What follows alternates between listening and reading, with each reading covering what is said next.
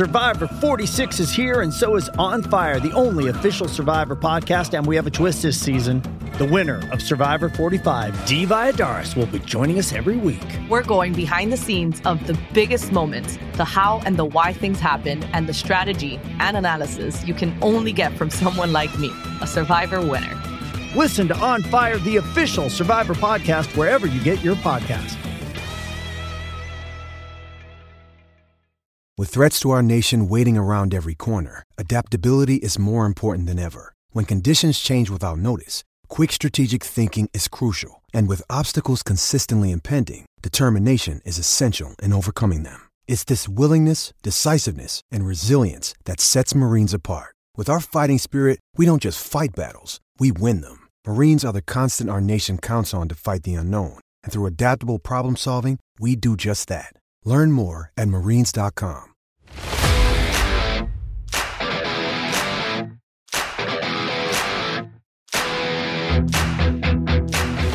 welcome to PFF Fantasy Football Podcast. I'm your host, Ian Hartitz, and today we continue our 32 for 32 series with a look at the Carolina Panthers. Some might have confused them for a contender early on the 2020 season, had a nice little three and two start. Things quickly went south after that. Other than the PJ Walker win against the Lions, we did not see them pick up another victory until week 16. Saw some talent on offense, though, even with Christian McCaffrey hurt. Mike Davis was my uh, most improved fantasy football player of the year. Love watching that dude run. Obviously, DJ Moore, Robby, Curtis Samuel, a lot of talent on offense, defense. They devoted every single 2020 draft pick to the unit. So we knew they weren't going to be good. I don't want to say they surpassed expectations, but they at least weren't the single worst defense in the league. Anyway, 2021, not exactly looking like a Super Bowl contender, but at least moving in the right direction. I have a very special guest on here today to help me figure out just what direction the Panthers need to move in. He is the longtime voice of the Rotoworld Football Podcast, RIP, Aston Villa, and Carolina Panthers diehard Josh Norris. You can follow on Twitter at Josh Norris. Josh, happy off season and thanks for making the time, man. Ian, thank you for inviting me. I always love talking to you. Has not happened often enough, I would say, in the last six months. So I'm glad to, you know, catch up on the highs and the lows on all of that and figure out what's ahead for this team in Charlotte, the team that was established in 1995 when a young Josh Norris, at the age of seven years old, the first season was played down in Clemson, South Carolina. Um, but yes, it was his obsession for a very long time. And now he just vaguely follows it every single Sunday around one o'clock kickoffs. Vaguely, you know, you, you devote just, you know, one out of 32 of your attention to all teams equally. Uh, no, and look, people, Josh, I, even, even though Josh keeps in touch with plenty of uh, beat writers around the Panthers, he is not exclusive to them or anything. But on this podcast, I think it's almost better because Josh, unlike some of the other fine beat reporters we've had uh, throughout this series, obviously has a very good mind for fantasy football and the league landscape as a whole. So hopefully with that, we'll give you the most up to date and just uh, I guess uh, consequential, good, whatever the word is. Uh, Panthers offseason preview we can we can find. We are recording this on March 5th, so Josh and I are not uh, fortune tellers. This will be going out a little bit next week, mm. but we will see how things go. So Josh, why don't you start start things off with your top three team needs for the Carolina Panthers ahead of this offseason? Well, should we go I haven't listened to these, but should I go like one by one and then we talk about each, or, or do you want me to do all three? Okay. Yeah, let's go one talk. I mean, number one has to be quarterback. Yeah. Number one has to be quarterback. And it is fascinating the discourse and just how open the Panthers have been about wanting to upgrade that quarterback position. I don't know how much we want to look in the past or how much we want to be forward thinking here, but it is absolutely clear that inside that organization, from the top down of the owner David Tepper to Matt Rhule, to bringing in a new general manager Scott Fitterer, that worst case scenario in their mind is to go into 2021 with Teddy Bridgewater, which Ian, what they think was going to happen. like we, we all knew that if you drafted, uh, excuse me, if you signed Teddy Bridgewater, you would probably be a six and 10 five and 11 organization. Now, you mentioned it. They won three games in the first six week or five week, weeks of the season. And so, you know, at the time, maybe we thought that they'd be a little bit better than we expected, but the end result was exactly what we expected. So to me, it's fascinating to consider hey, what did Teddy show them or the lack thereof to be completely out on that, which I also think it has completely sped up the process to find that next passer. And if it's a veteran or if it's a rookie.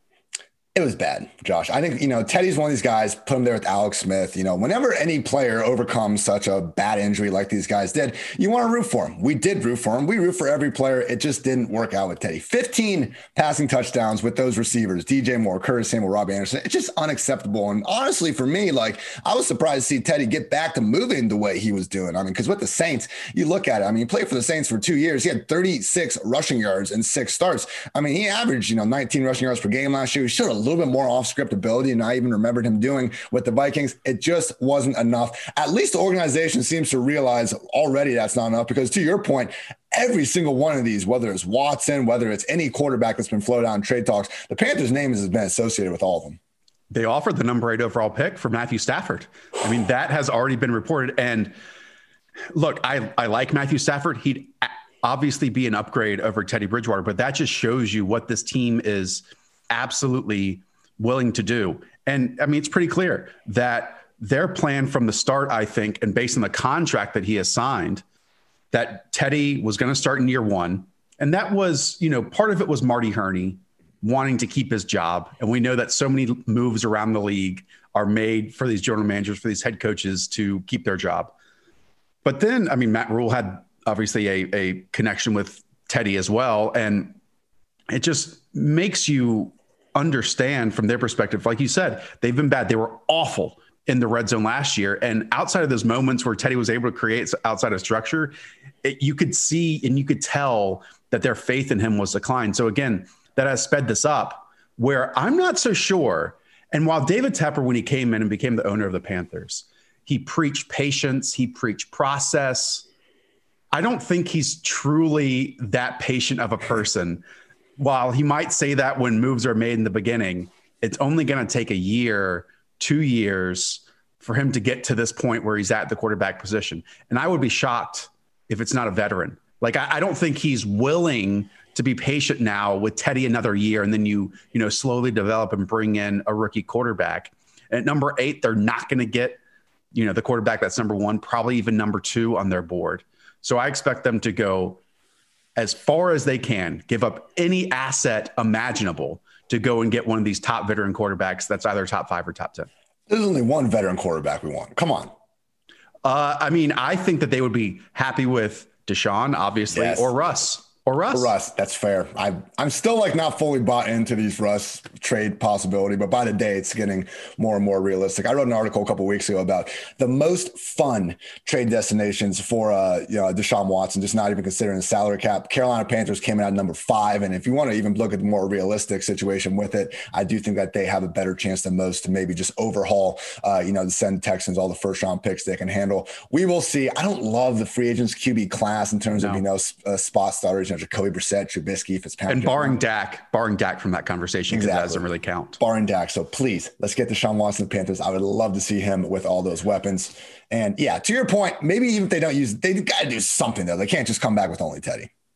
Correct. And I was even told by someone in the NFL that Marty Hurney should be forced to bring Teddy Bridgewater to him with him to DC, like because that was the move that he made, and now the Panthers are, are stuck with him. And again, you, you might have these projects that are, are played out, but as soon as the ownership comes in, then a quicker decision can be made. But I also think some of that might be the benefit because he's never going to question Scott Fitter or Matt Rhule and say, "Oh, you gave up too much for this quarterback." Like in his mind there is not that limit for any of these um, type of, of, veterans. So I, I, hope they make it. And if not, it's just going to be another, I'm not going to say wasted year in 2021, but they just do not have enough, I guess, consistent talent, like fully developed talent across the entire roster to get one of those middling quarterbacks to be able to produce a winning season. I don't think, but I think it's, I think it's a major positive that, that they were even able to keep Joe Brady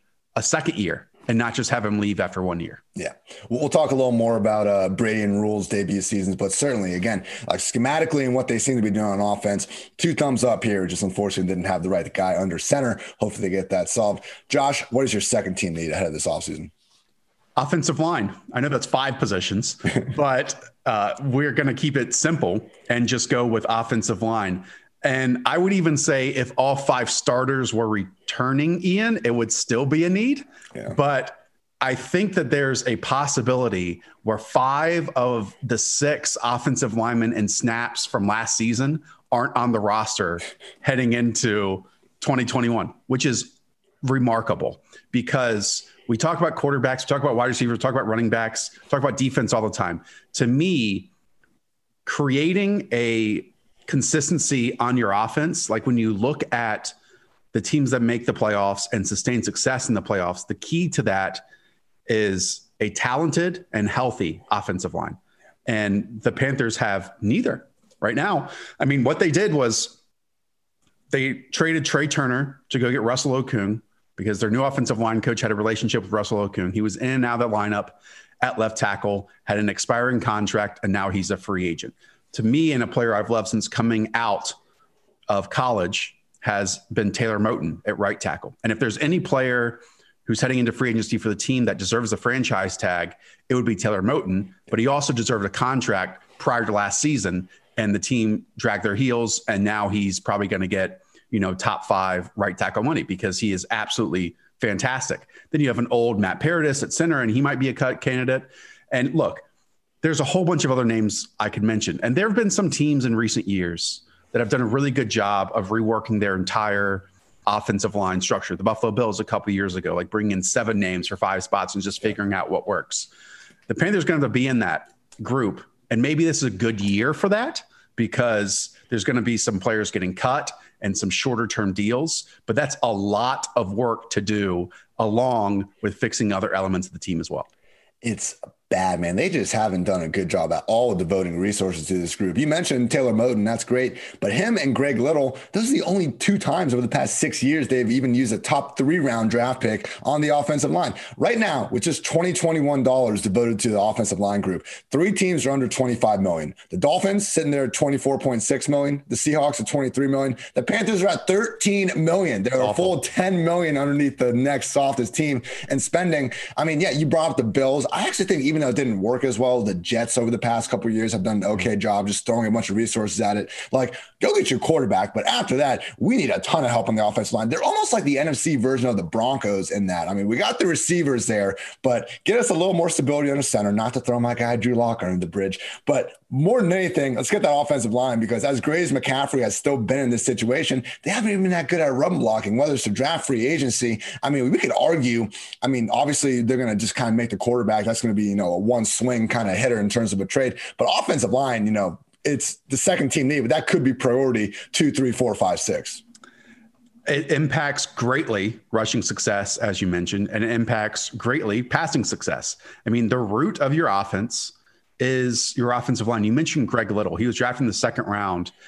Back then, it would not have been shocking to me at all if Marty Hurney had selected Greg Little with the 16th overall selection. I mean, he basically built that draft class with a priority of exiting with Greg Little, and he has just been a wasted pick so far. I mean, he he missed so much of his rookie season. He was basically the backup tackle during his second year. I mean, when you immediately go out and get a 32 plus year old Russell Okung to take the place of your second round pick and Greg Little, that it would be it would be surprising to see that pick turned around.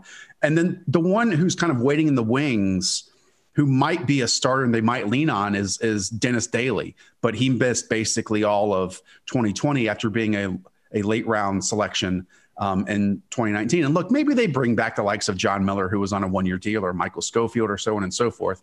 The point is, they're not going in to 2021 with the same group of people they had in 2020. And it's for good reason because one, they weren't good, and two, they're also free agents. So I mean that that is a core piece of any team of a winning team, and they just have a ton of work to do uh, heading into the season for that. Yeah, about the only nice thing we can say is that it doesn't look like they're going to be trying to get continuity with bad players. Okay, let's right. fix them, looks like good guys, and then move on from there at a minimum. Josh, what is your third team need, and why is it? I'm going to guess cornerback. It's not cornerback. Oh, okay. I mean, talk about it after after the team devoted so many resources. I mean, the entire draft class, as you mentioned, leading into this episode, to the defensive side of the ball. Um, I when I picture winning franchises, it's not, you know, hulking up defenses. You know, you can have a few pieces over on that side of the ball that in those moments when a play is needed, they can create a game changing play, right? And I think that they have those. I think they have that in a Brian Burns. I think they have that in a Derrick Brown. I think they have that in a Jeremy Chinn, even a Shaq Thompson, and maybe even Donte Jackson if you want to stretch it a little bit. So I think that they have enough younger pieces, playmaking pieces in that side of the ball where you can kind of fill in the rest. Third wide receiver. Third wide receiver on offense is more important to Joe Brady than a good tight end. Um, they ran obviously 11 personnel 54% of the time last year, and they use them interchangeably. You know, it's not like, well, we're just going to stick DJ Moore at X or we're going to stick Curtis Samuel in the slot or Robby Anderson in the slot. They like to use these players all over the formation and allow them to win all over the field. And we saw that more than anything with Robby Anderson last year, you know, basically changing the course of his career, the perception of him and how he was used, where previously with the Jets, he was just as vertical playmaker, high variance type. And last year, he was extremely dependable between the numbers, shorter to the line of scrimmage, closer to the line of scrimmage after the catch. And he still had that ability to go deep when they would want Teddy, force Teddy to do something like that. You and I are chair members of the Curtis Samuel fan club. It would, right. I would adore it if Curtis Samuel is able to return. But Ian, let me ask you this. If you were Curtis Samuel, would you want to return? Download the DraftKings Sportsbook app now and use promo code PFF to get your opportunity at a $1,000 deposit bonus. That's promo code PFF for new customers to get an opportunity at a $1,000 deposit bonus only at DraftKings Sportsbook. Must be 21 or older. New Jersey, Indiana, Michigan, or Virginia only. Restrictions apply. See DraftKings.com slash sportsbook for details. If you have a gambling problem, call 1-800-GAMBLER or in Indiana, 1-800-9-WITH-IT or in Virginia, call 888-532-3500. PFF and Sunday Night Football's Chris Collinsworth is teaming up with one of the best players on and off the field, 49ers All Pro cornerback Richard Sherman. The Chris Collinsworth podcast featuring Richard Sherman is available now wherever you find your podcasts. They will provide the most interesting football conversations in sports every single week, and sometimes that means the discussion will venture off the field too. Additionally, Chris will be taking a dive into the game of football as he sees it, inviting in the best and brightest to talk about everything that is happening in the great game of football. Mark your calendars, you do not want to miss the best 60 minutes of insight this season. And now back to the podcast.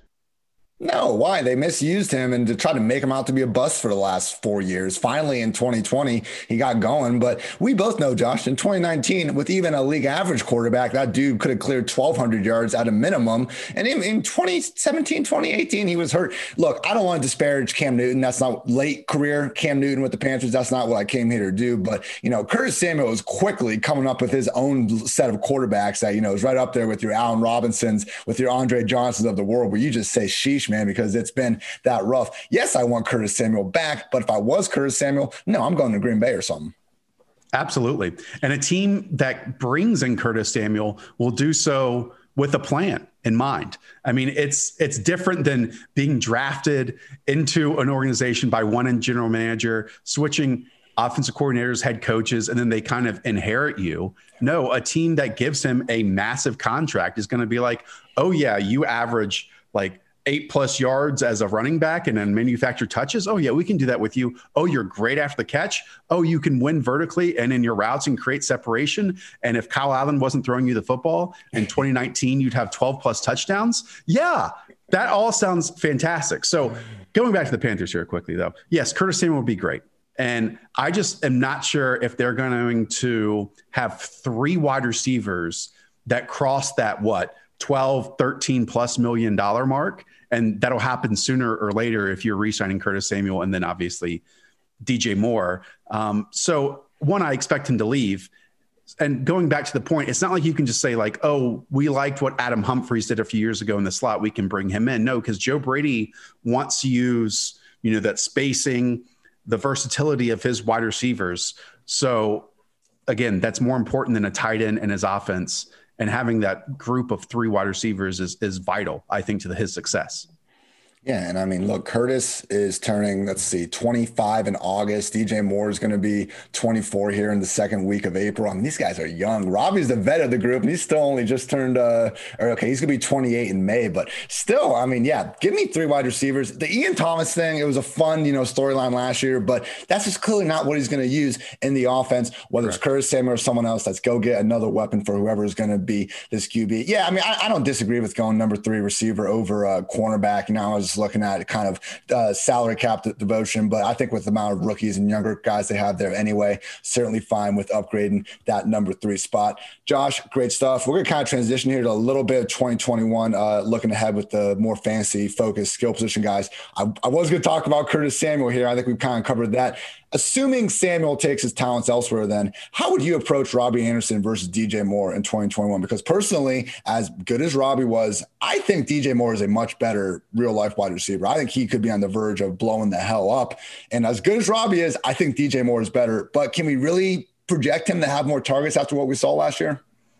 I think they're going to be very equal in targets. Um, I, I, I looked this up before we got going, and if my page will load. Um, yeah, you had DJ Moore at about 7.9 targets per game last year, and then Robby Anderson at eight and a half. Now we know Robby opened the season, you know, more involved, but we've seen both have moments where they were getting 11, 12 targets per game. I'm, I'm not sure I'm not sure if it's predictable in that way, but I think no matter what, you can predict both if they play 16 games or 17 games, whatever it's going to be, to have very successful seasons. I mean, wide receiver two seasons. Now, I thought last year with Joe Brady and how much this team was going to play faster, which didn't happen. And I think that there's a number of reasons for that, but how much they throw in neutral situations. I thought DJ Moore was going to finish the year top five in targets. Now we just covered it. None of us expected the role that Robby Anderson was was going to have. I agree with you. I, I think a tweet came out this weekend, maybe it was from your employer, that said that DJ Moore is the only player in the NFL with over 1,200 scrimmage yards in each of the last two seasons. In my head, I was like, that can't be right. And then I think I quickly fact check it, and I guess it is right. But um, he's great. DJ Moore is great. What I wish that they did a bit more with him was use him in similar ways that Joe Brady used Justin Jefferson. Because what DJ is still best at, he's a growing receiver in his game. But what he's still best at is just being an absolute hoss, an absolute tank after the catch. Yep. And so those easier completions, they're still there. And they popped up here every once in a while, but then, you know, Curtis got his and Robby got his, and, you know, CMC is going to get his next year. So I, I guess my long answer is it wouldn't shock me at all if, you know, DJ Moore finishes as a top 12 wide receiver, maybe the number 12 wide receiver next year. But I think you can comfortably take both in wide receiver two, wide receiver three territory. And I think most of all, that just means if both play the full games, you're not going to get either one being maybe a top five, top seven wide receiver next year. Yeah, I think that's very fair. Both wide receiver twos, and if there is going to be kind of a growing difference in their ADPs, you're going to want to have uh, the just the lower drafted guy because again, those targets should be very similar. I hope their roles are very similar. And you mentioned before how you know, yeah, they moved the receivers all over the formation, but like seeing Robby Anderson used in these underneath areas was right. shocking. I don't even. I think he can still. I think he can do everything. He can stretch the field. I think Darnold couldn't really put it on him uh, when they're with the Jets. But let's give those screens to DJ Moore because to your point, yeah, the guy's fantastic fantastic after the catch. In 2018, he led the league. Uh, Next Gen Stats has some some cool stats where they go uh, yards after catch per reception and then expected yards after catch per reception. And you can see who actually had the largest difference. DJ led the league in 2018. And last year, only, I mean, Deebo Samuel, AJ Brown, George Kittle, Justin Jefferson, those are the only guys ahead of him. He's pretty good players. pretty good players there. I think we can all agree on that. Like he is truly spectacular with the ball in his hands. I remember, I think it was like the Falcons game, no receptions until like deep in the fourth quarter. All of a sudden gets a short drag. He's stiff arming a dude out of bounds and making a contested catch downfield. I feel like he hasn't blown up blown up yet. He's still 23 years old. Like DJ Moore could still be a top 10 receiver in the league. I don't know if it'll be next year though. And I do think it's notable to say that 2020 might have been worst case scenario for this offense. I mean, with how much CMC missed, with how they had to play Teddy Bridgewater and then PJ Walker and a few other names.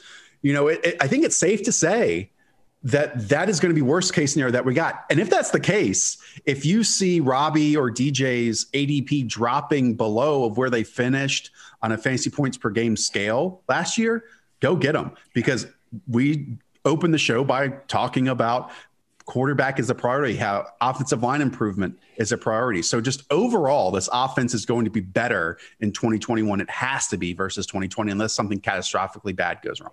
And even in the kind of floor setting of the offense, we still had a very fancy relevant RB2 for most of the season and, yeah. you know, two wide receiver twos. And Curtis was usually kind of in that wide receiver two, wide receiver three borderline. Josh, we have talked about Curtis, Robby, DJ, how we're really not in on Ian Thomas or any tight ends here.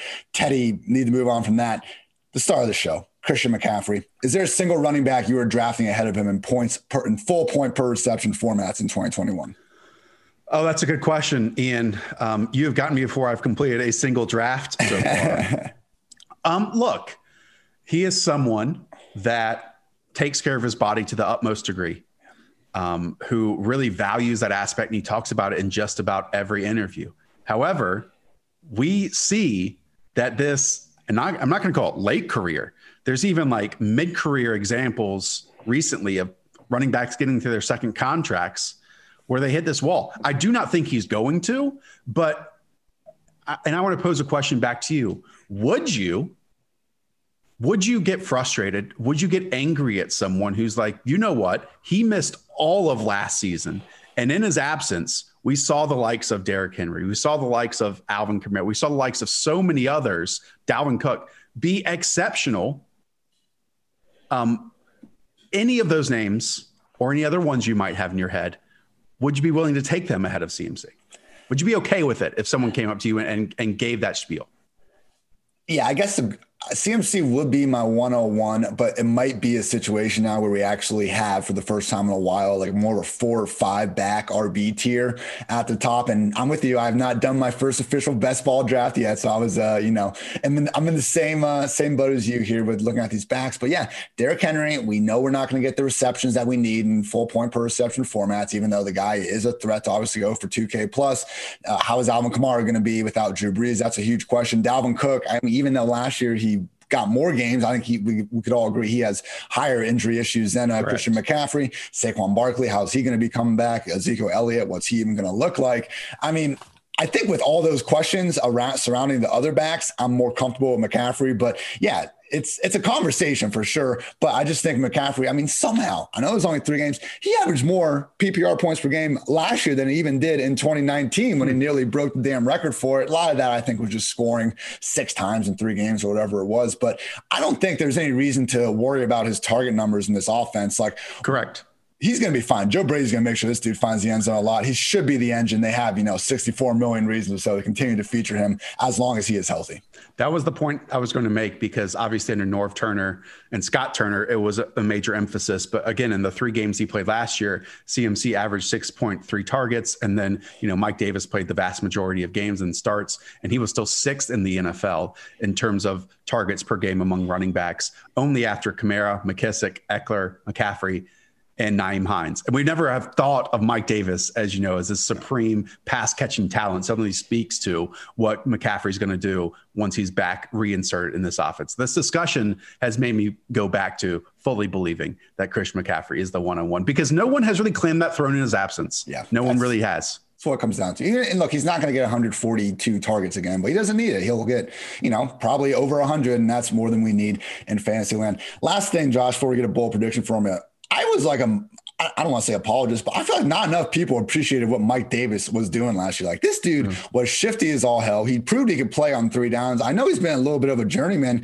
throughout his career, but I hope he earned himself some more money elsewhere, or a minimum Carolina brings him back and kind of locks him in as that number two back. We can say running backs don't matter, but you know, just comparing him to the other running backs. So if we're saying nobody matters and trying to see who matters out of everyone that doesn't, I think Mike Davis might be a top 20 running back in the league. Yeah, and I don't know if I, you know, he probably will be paid like one because there are so many, you know, late round running backs who start in other teams. Take him to Arizona, man. Send, send him to the Cardinals, who you know spent I think like eight million dollars on Kenyan Drake last year. I really like Chase Edmonds. but I'm not so sure, despite what fake sharp Cliff Kingsbury says, that if Chase Edmonds is going, like, I, I highly doubt that they just go into 2021 with Chase Edmonds as the lead runner. But if they do, you know, his ADP of 90 right now is mouthwatering. Yeah. But Mike Davis would be perfect there. We talked about, you know, running back receptions. He plays on passing downs and he creates yards on his own. You know, good running backs pick up the yards blocked for them. Great running backs create yards on their own. And Mike Davis absolutely did that last year. Fake sharp Cliff Kingsbury. Everyone absolutely love it. And I'm with you there, Josh. Josh, again, March 5th. Do you have a bold free agency trade, even if, you know, draft or even just like a 2021 projection you'd like to share with us? I mean, this is going to be just circling back to where we started and extremely general, but maybe some of the specifics will bail me out here. But in the next two seasons, the Panthers will make a massive, massive move for quarterback. Okay. And they tried with Matthew Stafford. They will obviously try with Deshaun Watson and Russell Wilson. If that doesn't work, I don't think that they'll settle for, you know, a second rate passer on the market um, David Tepper knows that that is the key position to win. And more importantly, I think he knows that very little, if any, players on the roster right now are unsacrificable in order to get there, are off limits. I think Christian McCaffrey is on limits. I think he'd be willing to trade Brian Burns, Jeremy Chinn, Derrick Brown, so on and so forth. Maybe the only player who might be off limits is DJ Moore. Yeah. And that's it.